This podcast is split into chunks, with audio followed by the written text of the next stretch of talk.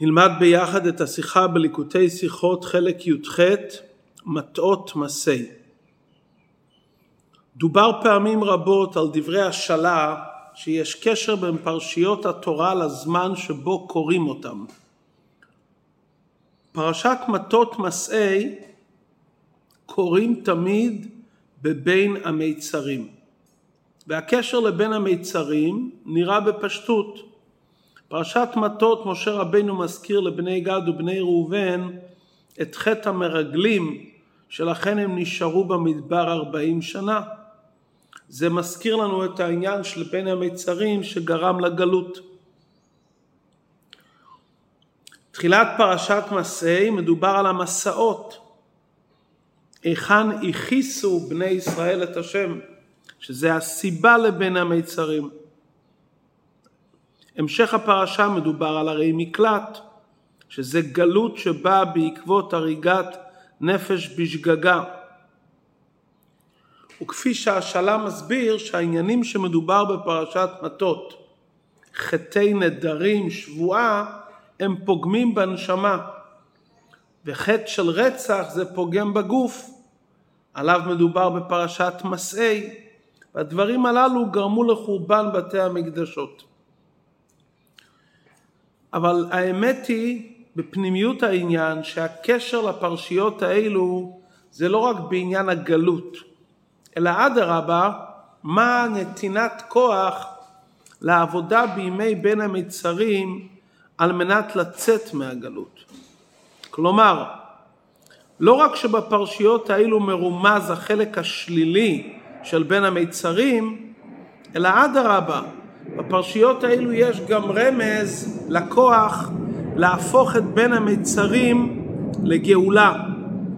כמו שבשבתות שבבין המיצרים אין עצב, מצווה להנגו, כפי שהרבא הצמח צדק כותב, שהשבתות של בין המיצרים זה בבחינת מקדים רפואה למכה.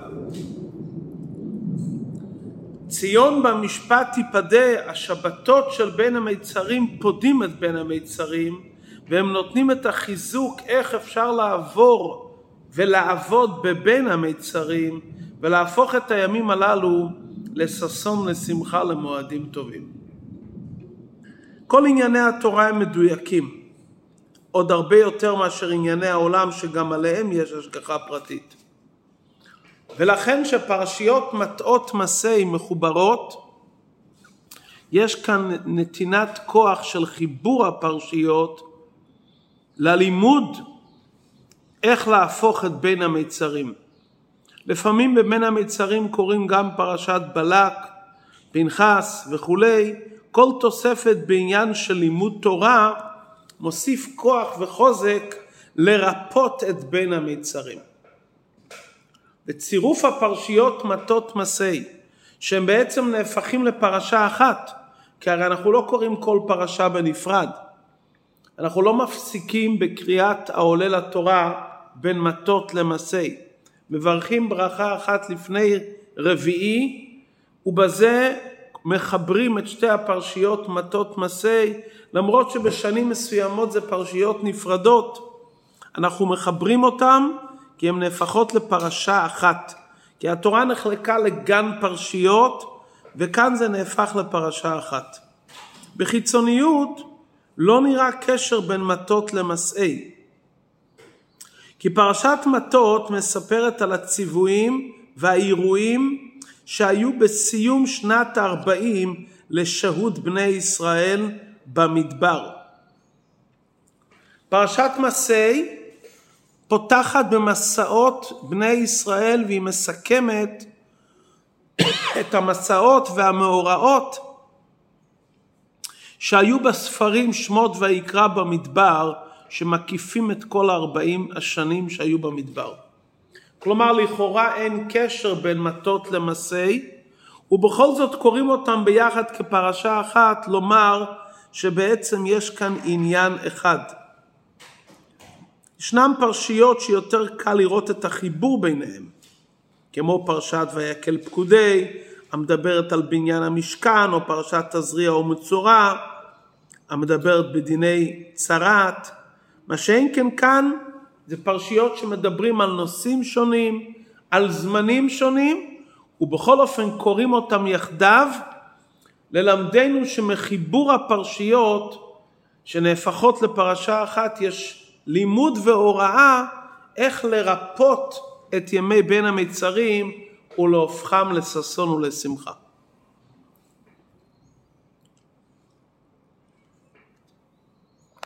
ממשיך הרבי בסעיף ד' למדנו הרבה פעמים את דברי הבעל שם טוב ששם של דבר בלשון הקודש זה החיות שלו, זה התוכן הפנימי שלו.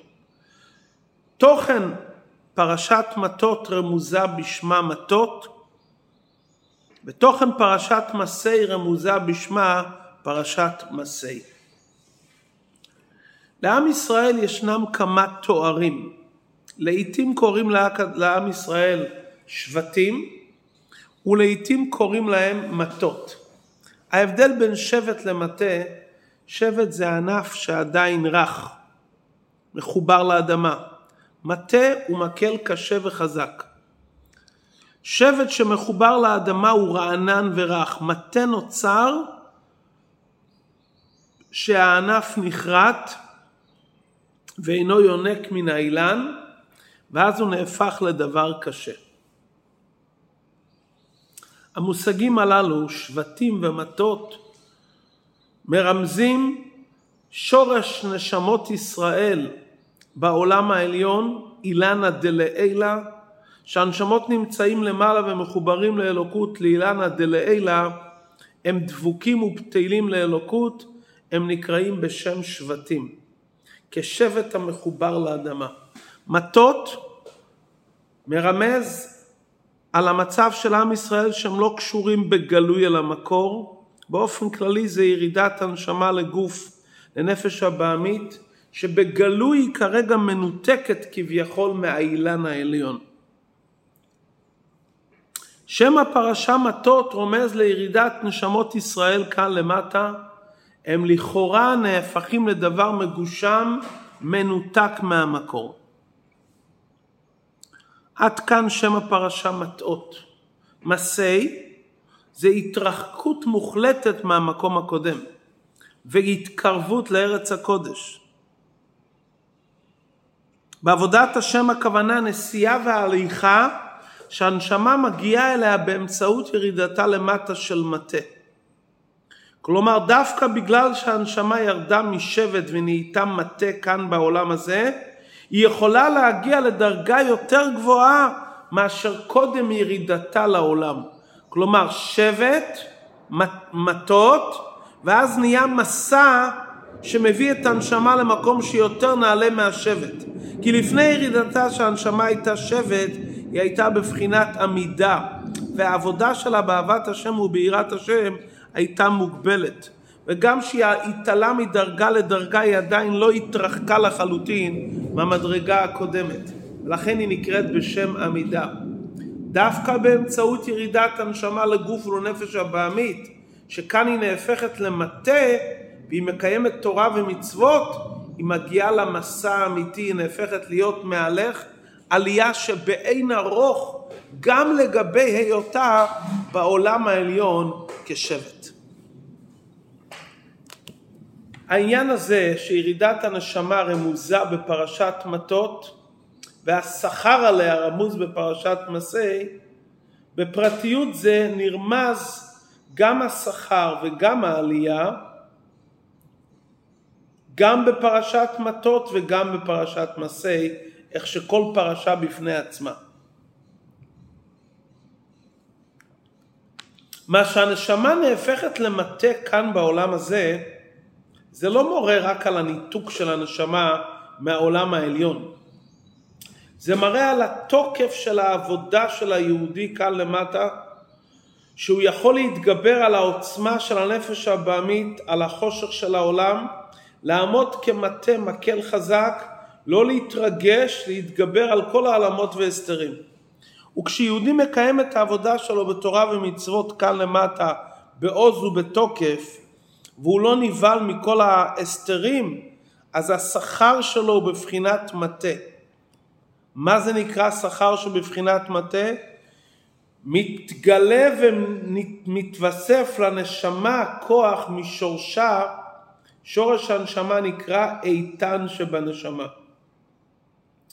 ודווקא על ידי ההתמודדות כאן בעולם הזה, היא זוכה להגיע לדרגת איתן שבנשמה.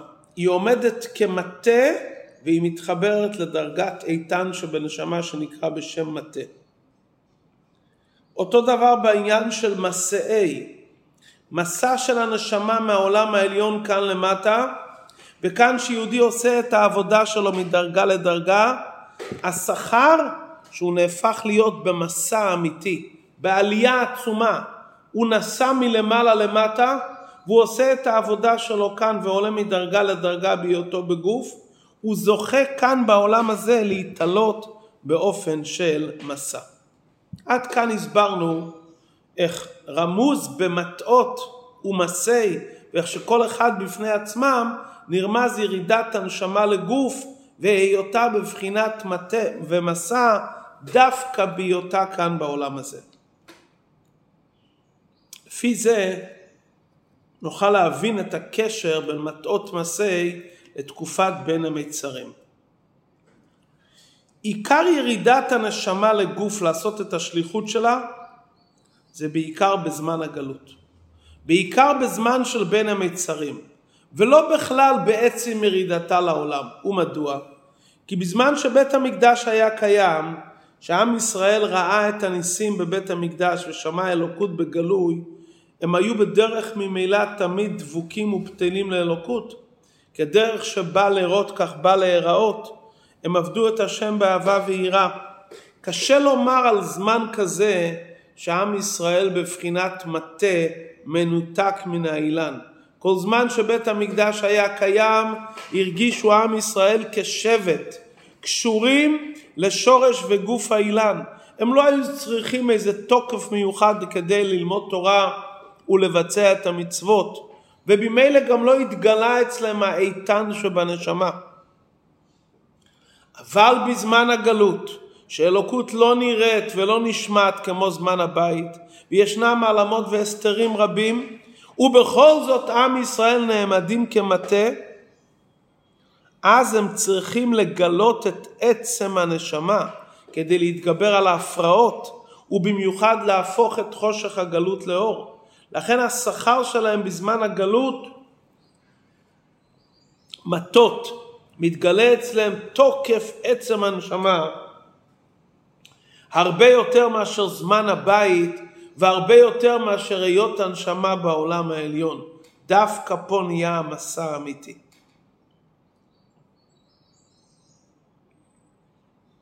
כלומר, במטות אנחנו רואים את הירידה שבזמן הגלות, ודווקא פה נרגש המסעי. הקדוש ברוך הוא סידר שהמסעות במדבר יהיו על פי השם, ויראו בזה את העלייה.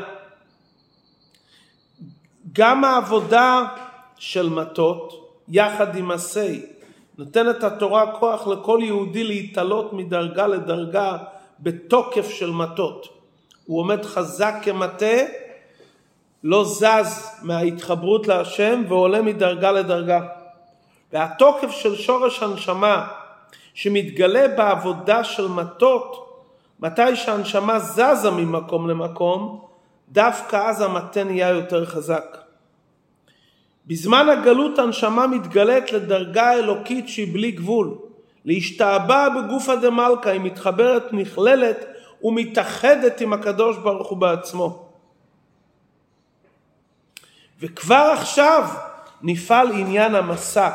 העלייה שבנשמה זה לא דבר נפרד. יחד עם היותה מטה בזמן הגלות, היא זוכה כאן להתעלות מדרגה לדרגה. עד כאן הסברנו את החיבור בין מטות ומסי לזמן של בין המצרים. הזכרנו בתחילת הדברים שבשנים מסוימות קוראים גם פרשת פנחס ולפעמים גם בלק בבין המצרים. מה הקשר בין פנחס ובלק לבין המצרים. יהודי יכול לשאול את עצמו איך דורשים ממני בכל מסע לעמוד כמטה? הרי יש הבדלים מהותיים בין מסע אחד למסע שני במשך ימי חיי האדם. יש מסע שאדם יוצא ממצרים ביד רמה ורואה את הניסים הגדולים, יש מסע שיהודי מגיע למדבר סיני, אבל יש מסעות שיהודי נמצא בריתמה, שזה נקרא על שם לשון הרע של המרגלים, או שהוא נמצא באבל השיטים שקשור עם חטא של פאור. שואל יהודי איך אני אעמוד כמטה גם באותם מסעות, הרי זה מסעות שהן מסעות שונות לחלוטין. להיות בתוקף של קדושה, מטה דבקות להשם, גם במסעות כאלו לא נעימים? התשובה לכך נמצאת בפרשת פנחס. אם היית עובד את העבודה שלך מצדך בכוחותיך, אתה מוגבל ואתה לא יכול לעמוד בתוקף בכל המסעות. אבל אם אתה נעמד בתוקף כמו אצל פנחס בקנו את קנאתי, שהוא נעמד במסירות נפש, יצא מהמציאות שלו לגמרי, אדם שנמצא בתנועה של מסירות נפש, אין הבדל בין מסע למסע, הוא תמיד נמצא באותו תוקף. ולכן פרשת פנחס קוראים בתחילת בין המיצרים לרמז שברגע שאדם נמצא בתנועה של מסירות נפש, המטות והמסעה יהיה אצלו מושלם. כל מסע, באיזה מסע שהוא לא יהיה, הוא יישאר בתוקף חזק של מטות.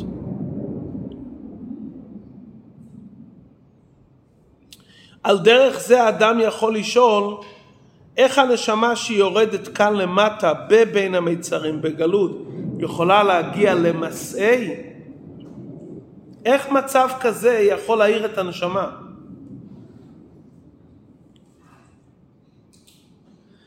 גם העבודה שבכל מאודיך, שבאמצעותה הנשמה מגיעה לדרגות גבוהות, אבל את זה האדם יכול לראות רק לאחר הסתלקות הנשמה מהגוף. כדברי חז"ל, במותן רואין, אחרי שאדם זיכך את הגוף ונפש הבעמית, אז הוא יכול לחוות את המסע שנפעל באמצעות העבודה שלו. אבל איך האדם בחייו, שהוא נמצא כאן באמצע זמן הגלות נשמה בגוף, איך הוא יכול לחוות את העניין? על זה התשובה פנחס. המדובר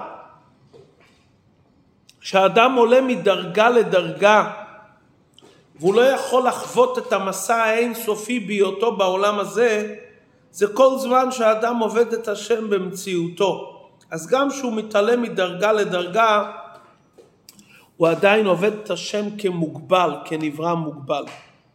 אבל אם הוא עובד בדרך העבודה של פנחס במסירות נפש, להפך מהטבע שלו, הוא משתחרר מכל ההגבלות שלו, גם מההגבלות של הגוף וגם מההגבלות של הנשמה, דווקא כאן בתנועה של מסירות נפש, הוא מתאחד עם הקדוש ברוך הוא בעצמו. כי העבודה של מסירות נפש מזככת את הגוף והנפש הבעמית, שגם בהיותו בעולם הוא יוכל להתעלות למקום בלתי מוגבל שהנשמה מגיעה אליה רק באמצעות עולם הזה. כלומר, סדר העבודה של מסעות מדרגה לדרגה זה סדר העבודה של עבודה מסודרת. אבל כשאדם מתמסר בתנועה של מסירות נפש, הוא יכול עוד בהיותו בעולם הזה לחוות ולהרגיש את המסע, איך שדווקא בעולם הזה הוא מתרומם למעלה מדרגת שבט לדרגת המטה, לדרגת האיתן שבנשמה, להתחבר ולהתקלל בגוף המלך בעצמו. שזה מה שחז"ל אומרים, במותן רואים, בחייהם אינם רואים, כל זמן שהגוף לא מזוכח אי אפשר לראות. אבל אם האדם המית את הנפש הבעמית ומיעט אותה, אז גם בחייו הוא יכול לראות עניין אלוקי. שזה בעצם מה שאנחנו רואים אצל צדיקים. שבחייהם הם חווים עניין אלוקי כי הם המיתו את הרצונות הזרים. ולכן מתקיים בהם גם בחייהם לראות אלוקות, כי בעצם הם המיתו את הדברים השליליים. וכפי שכתוב בליקוטי תורה שההערה מזה יכולה להיות אצל כל אחד בכל יום. במיתתן רואים את הכל.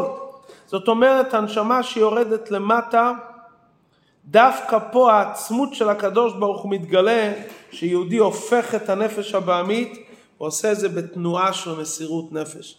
לכן פנחס גם נקרא בבין המצרים, כלומר תנועת המסירות נפש מעמידה את האדם חזק בכל מצב ונותנת לו את הכוח להתחבר למקום יותר נעלה משורש הנשמה בהיותה באילן העליון, אלא להתחבר לעצמותו יתברך שלמעלה מהאילן העליון, וזה דווקא על ידי היותה בבחינת מטה בחוזק בתוך המסעות של עולם הזה.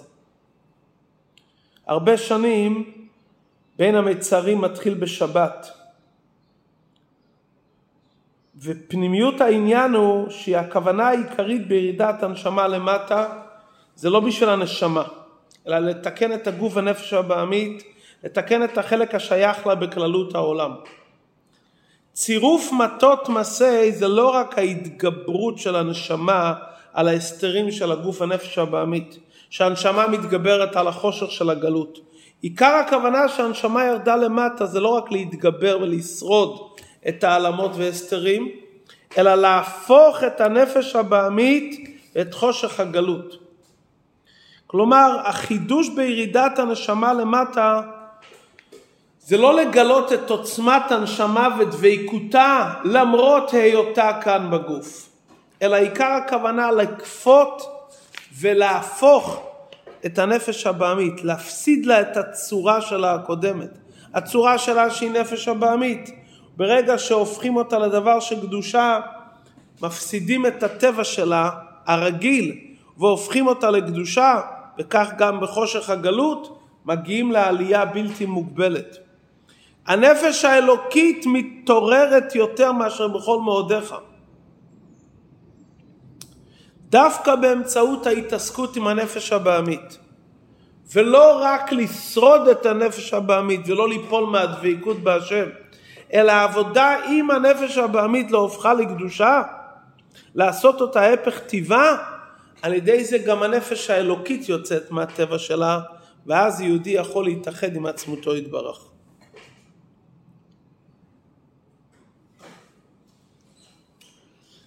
ולכן שבין המיצרים מתחיל בשבת, בשנים כאלו, התכלית הוא להפוך את בין המצרים לששון ולשמחה.